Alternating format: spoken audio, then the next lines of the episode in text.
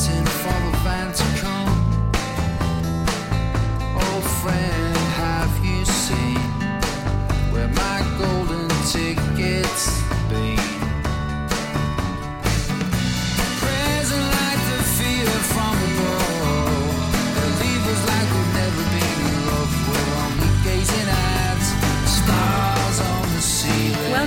Fast Forward podcast by Tech Manchester. I'm your host, Patricia Keating. Through this podcast, we're going to look at all the things that keep entrepreneurs up at night, whether you're starting out your business or whether you're taking your company to the next level. My guest today has a real insight into growing and developing tech businesses. This is an influential person right across the UK tech scene, having been director of Tech North, now known as Tech Nation, having 12 years in building a successful digital marketing agency, Latitude, and the driving force behind SAScon and now has moved on to a very successful portfolio non executive career. So today we welcome Richard Gregory.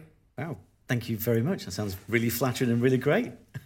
Richard, you have really ridden the wave of digital transformation over the last 20 years. Could you give us your highlights and lowlights of what the changes have been in the industry over that period of time?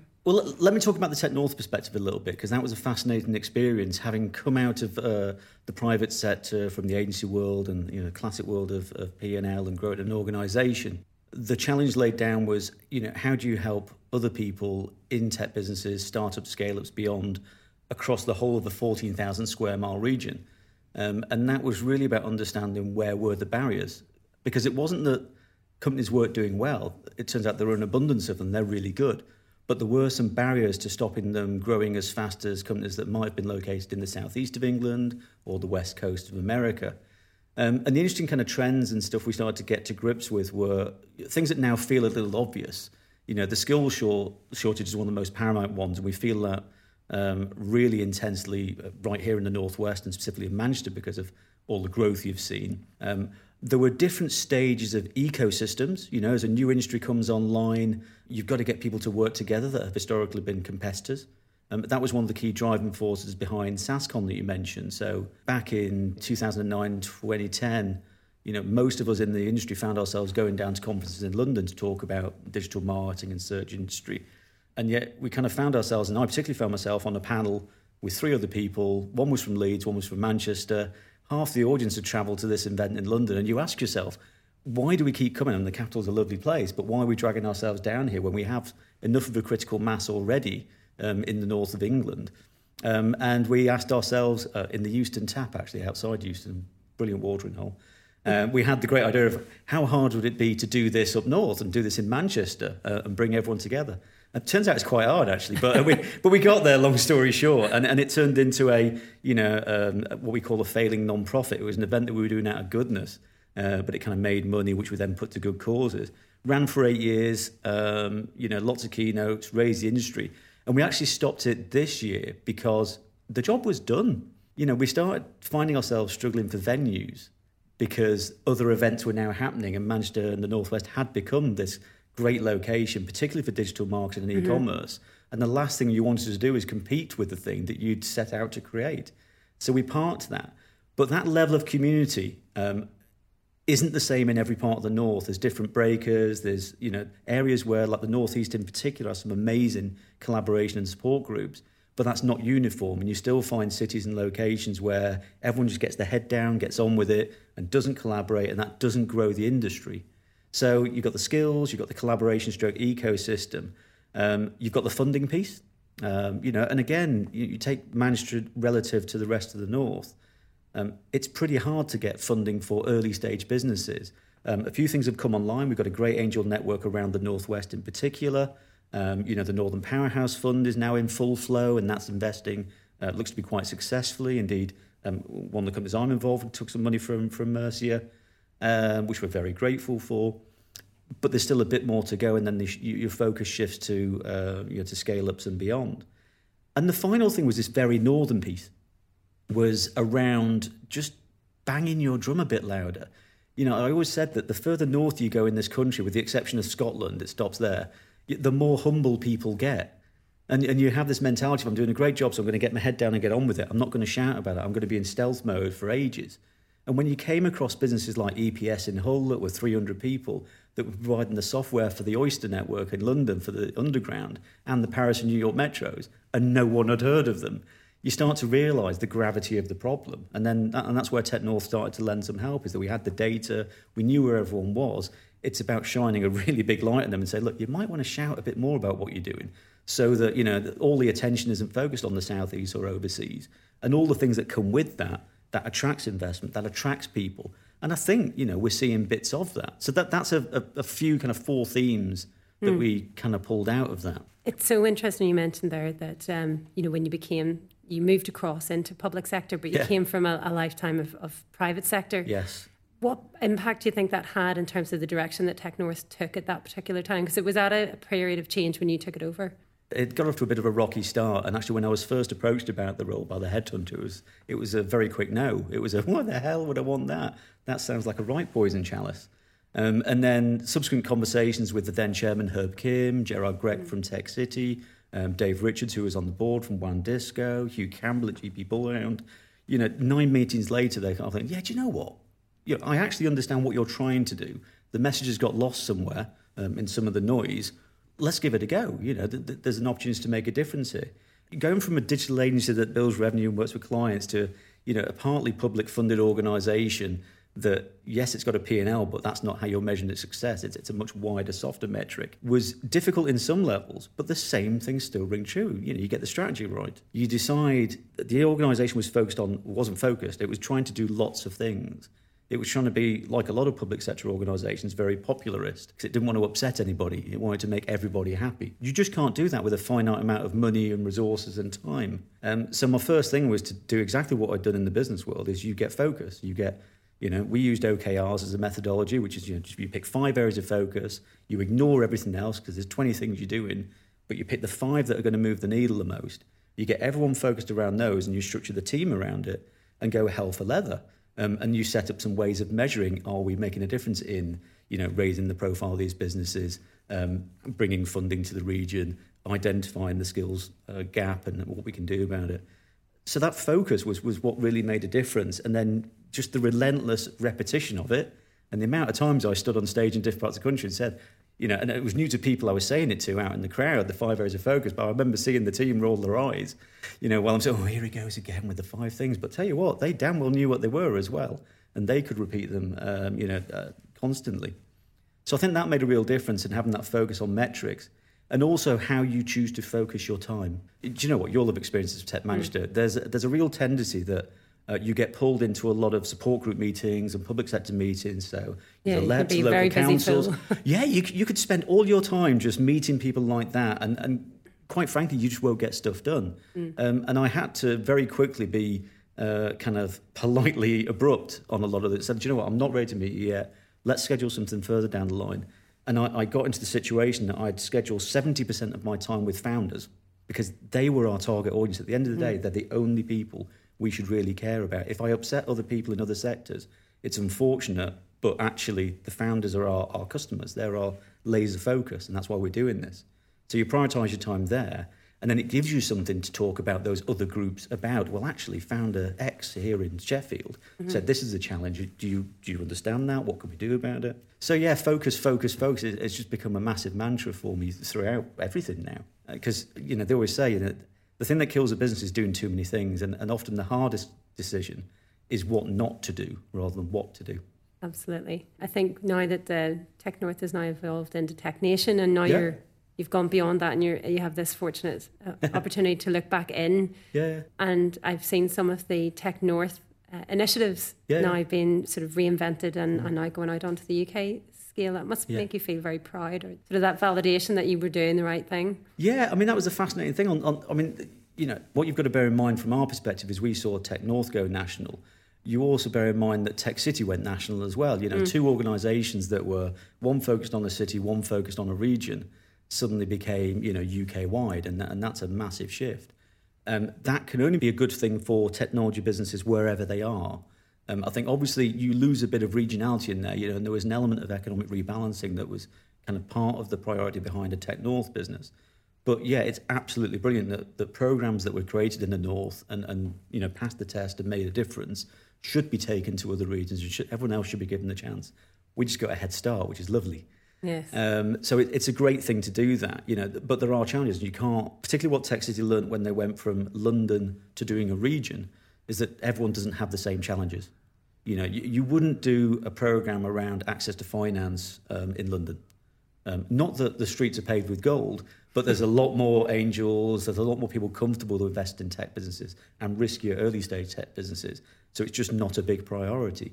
Um, and the same will be true of Cambridge. However, you talk to those people about skill shortages, and my God, you know, they'll tell you what the problem is. And then you think about community and connectivity. You know, they're missing in places like like Cambridge again and, and Birmingham. So, you know, there's different flavours for different locations, and, and that's a new challenge for them. You know, that's going to be fascinating to see how they, you know, all those issues are now, you know, increasing and increasing, and, and how you help the UK overall. But it was an important move to do because, you know, we kind of became victims of our own success you know, we did a good impact and we were evidenced, you know, we were audited because it's public money and you absolutely should be under scrutiny. Um, and for every pound that was spent on those organisations, it delivered six pounds for the economy, which is a great ROI by any uh, mm. for any business. Um, so it's logical it had to go go you know be successful there. Um, and then the government, obviously at the time, you know, we've we've we hit the dreaded B word. You know, Brexit happened, and and that changed everything. We had a general election, um, and that changed some of the decision makers in, in government. Um, and the rationale was, yeah, this has been a great success. You're going to get money for four more years. But in the light of Brexit, it can't be a fragmented organisation. We've got to be united as the UK as we go into this, this next kind of chapter. It's interesting that you bring up the B word. it's very popular at the moment. Yeah. So, from what you're saying, would you think that a Brexit's bringing more opportunities for the tech industry because of that, or challenges? Yeah, I mean, you kind of see it on a micro and a macro level. I mean, you know, the, the standard cliche is that any period of change and turmoil brings opportunity for entrepreneurs. So that that's a good thing, and, and we have a very entrepreneurial nation. So there will be opportunities inside of that. However, you know, at a macro level, there really are challenges. And when we talked about two of the biggest ones facing the digital and tech space are access to talent and, and funding. You know, you've got to bear in mind that Northern Powerhouse Fund, you know, is half European money. We're not getting that again. Um, and, you know, the skills shortage was already hard before we kind of shut the door to, um, you know, European immigration in particular. And we've seen dramatic decreases uh, in net migration from, from Europe in the last year alone. Um, that, that's a challenge. Um, and then there's subtle variations for, for different subcategories. So, you know, financial passport and its impact, impact on fintech, uh, exporting of pharmaceuticals and the health tech sector. Everyone's got a different kind of challenge and opportunity. Now, the, now the positive and, and what it should do um, is, and, and, and what I don't think we do enough of, particularly in the northern tech sector or businesses in general, is think international. So, yeah, do you know what? We may have left the door ajar, let's say, rather than closed to Europe. We've mm. certainly put some barriers in place or in the process of doing that. But that doesn't stop you doing what you couldn't do, you know, you could have always done before, is thinking about Asia Pac, thinking about parts of America, South America. Um, and particularly in the tech space, a lot of the products, whether they're SaaS or what have you, are very easy, easy to transfer overseas.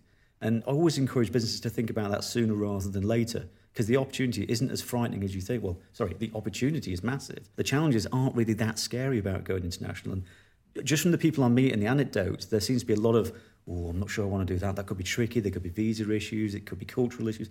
They're not massive. It's like an excuse. It's yeah, like an excuse. you know, it's, it's like yeah. the size of the prize is huge. One of the fascinating things we um, that, that, I enjoyed, I really appreciate what we did at Latitude, was um, we opened in the Middle East, um, and everyone was surprised when we did it because the, the general trajectory at the time was you know, the UK in particular, and, and, and, anyone at Google will tell you this, the UK market for digital advertising is the most advanced in the world, full stop. Um, and that's measured by things like digital advertising per capita is higher here than anywhere else. And, and that's a great stat.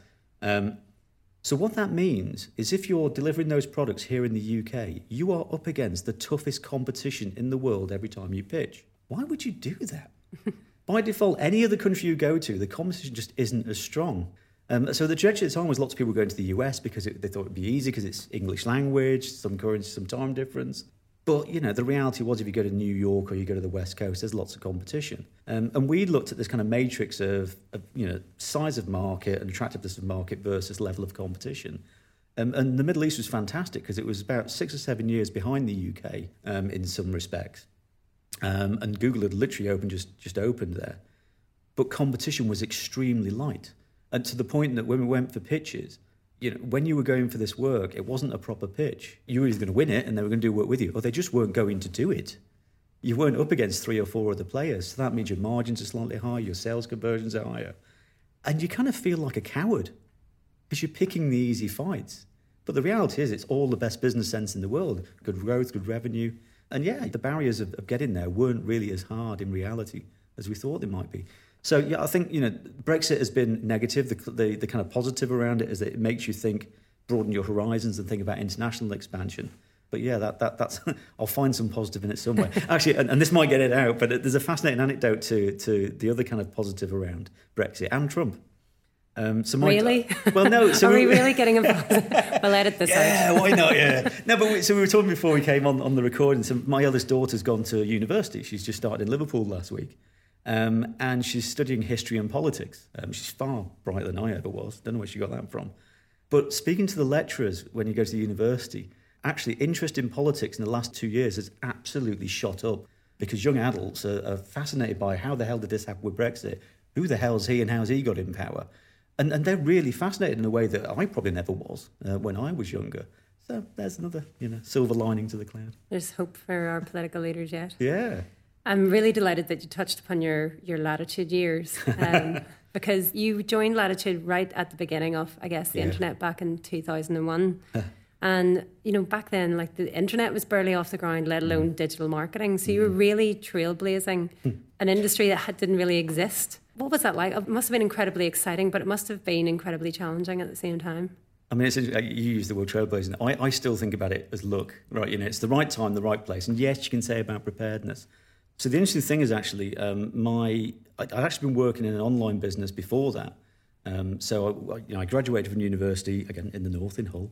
Um, took a first job in London in marketing, and then the agency I was working for had bought one third of this web design agency. It was one of the first ones. It was called Traffic down in London, and it had a you know a couple of techies, a couple of designers, but no kind of client service person. I was fresh out of uni as an account exec, so I jumped into this role, which was supposed to just be a secondment to let them have an account management person in this business, and then stayed there for three years, and then really in the bare bones of building the first websites for you know the likes of Volvo cars and the Yellow Pages when it was a big deal and stuff like that, and then uh, moved back up north to do the similar thing in, in an agency over in Leeds. Um, and when I landed at Latitude, which was called Corporum back then, I knew enough about websites, but this search marketing thing had started to rear its head. And this is pre Google AdWords. I mean, Google had started to exist, but no one was taking it seriously. We all use things like, show me age now, God, you know, Yahoo, Alta Vista, and Hotbot, and Excite, and all those things. Um, and the skills we learned then are not transferable to this day and age. Um, but when I met the, the, the, the people, the, the, original founders of that organisation, and it was there were four people, right?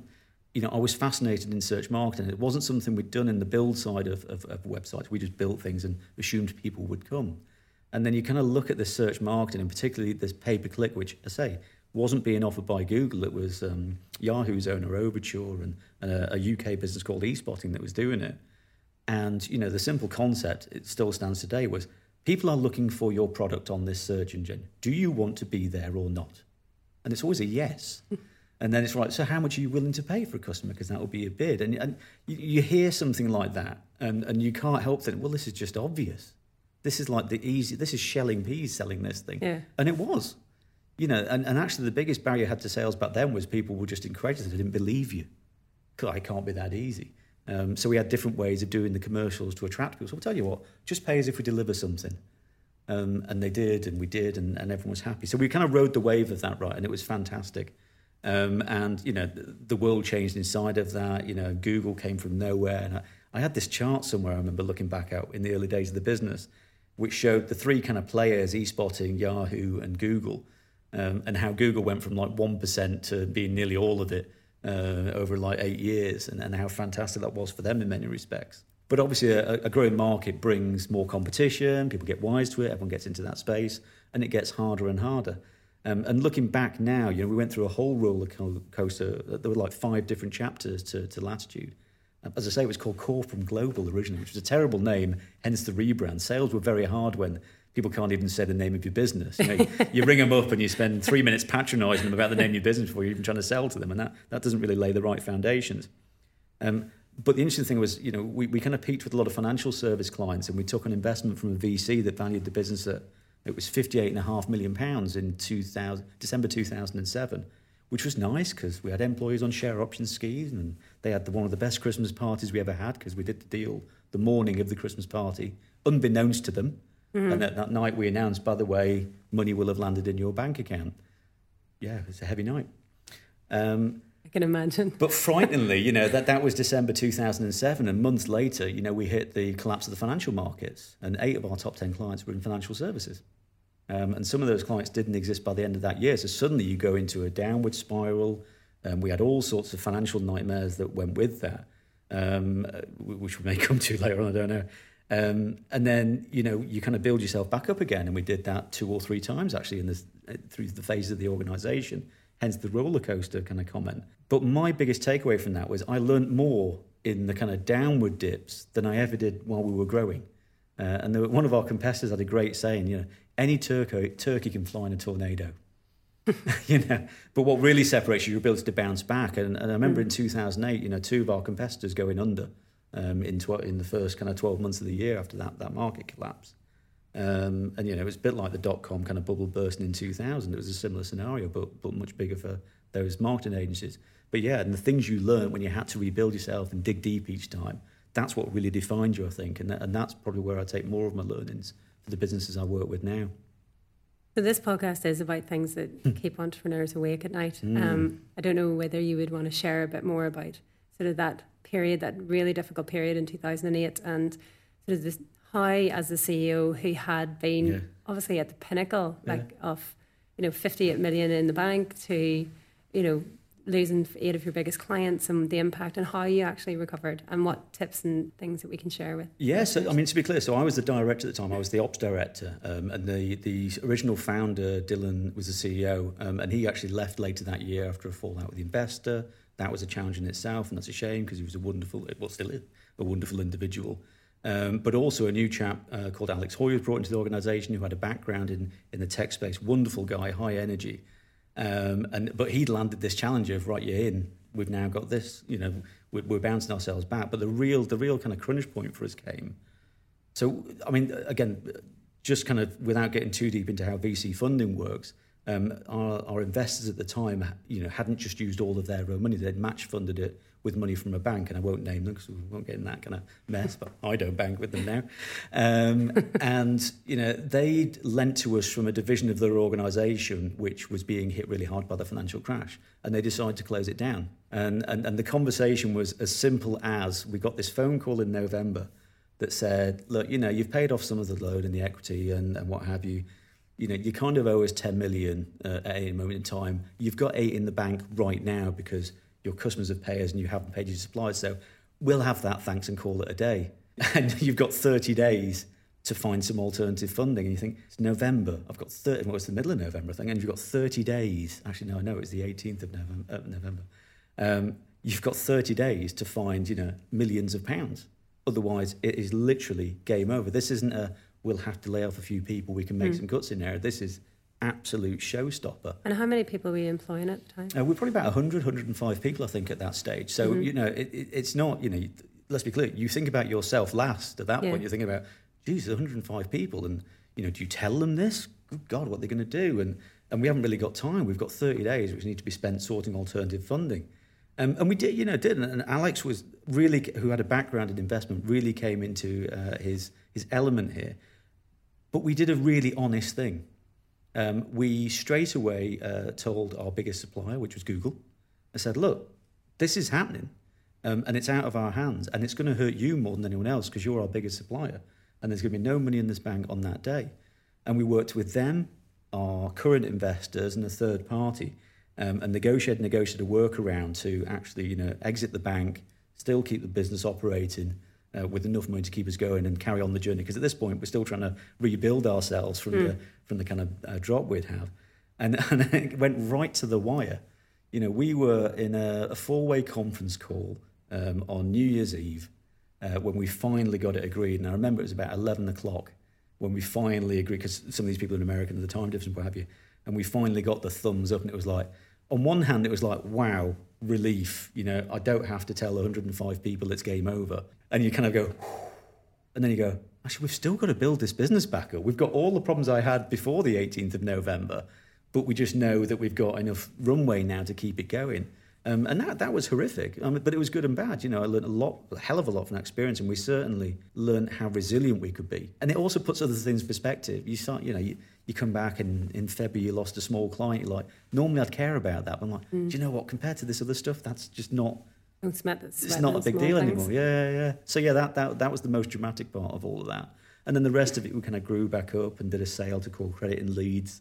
Um, and then I left a, a, couple of years after that when they in turn sold their share to um, another Boston-based business. And that's, uh, I mean, three and a half years ago since I left there.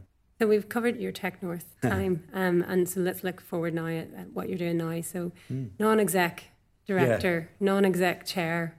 You seem as incredibly busy as as always and it's digital that you've continued to focus on. What would be your view in terms of digital businesses and non-execs? Because it's not a massive part of digital businesses at the minute, um, but I think perhaps it should be. What are your thoughts? Um, I mean, well, first of all, I'm not busy. It's great. That's kind of the balancing act. I'm kind of taking a bit of a breather at the minute. So, I mean, yes, I've got I've got 12 days. I'm committing to to a variety of different businesses at the moment, and I'm intentionally keeping a bit of time free there's always that niggle in, in your mind that there's something else you're going to do next.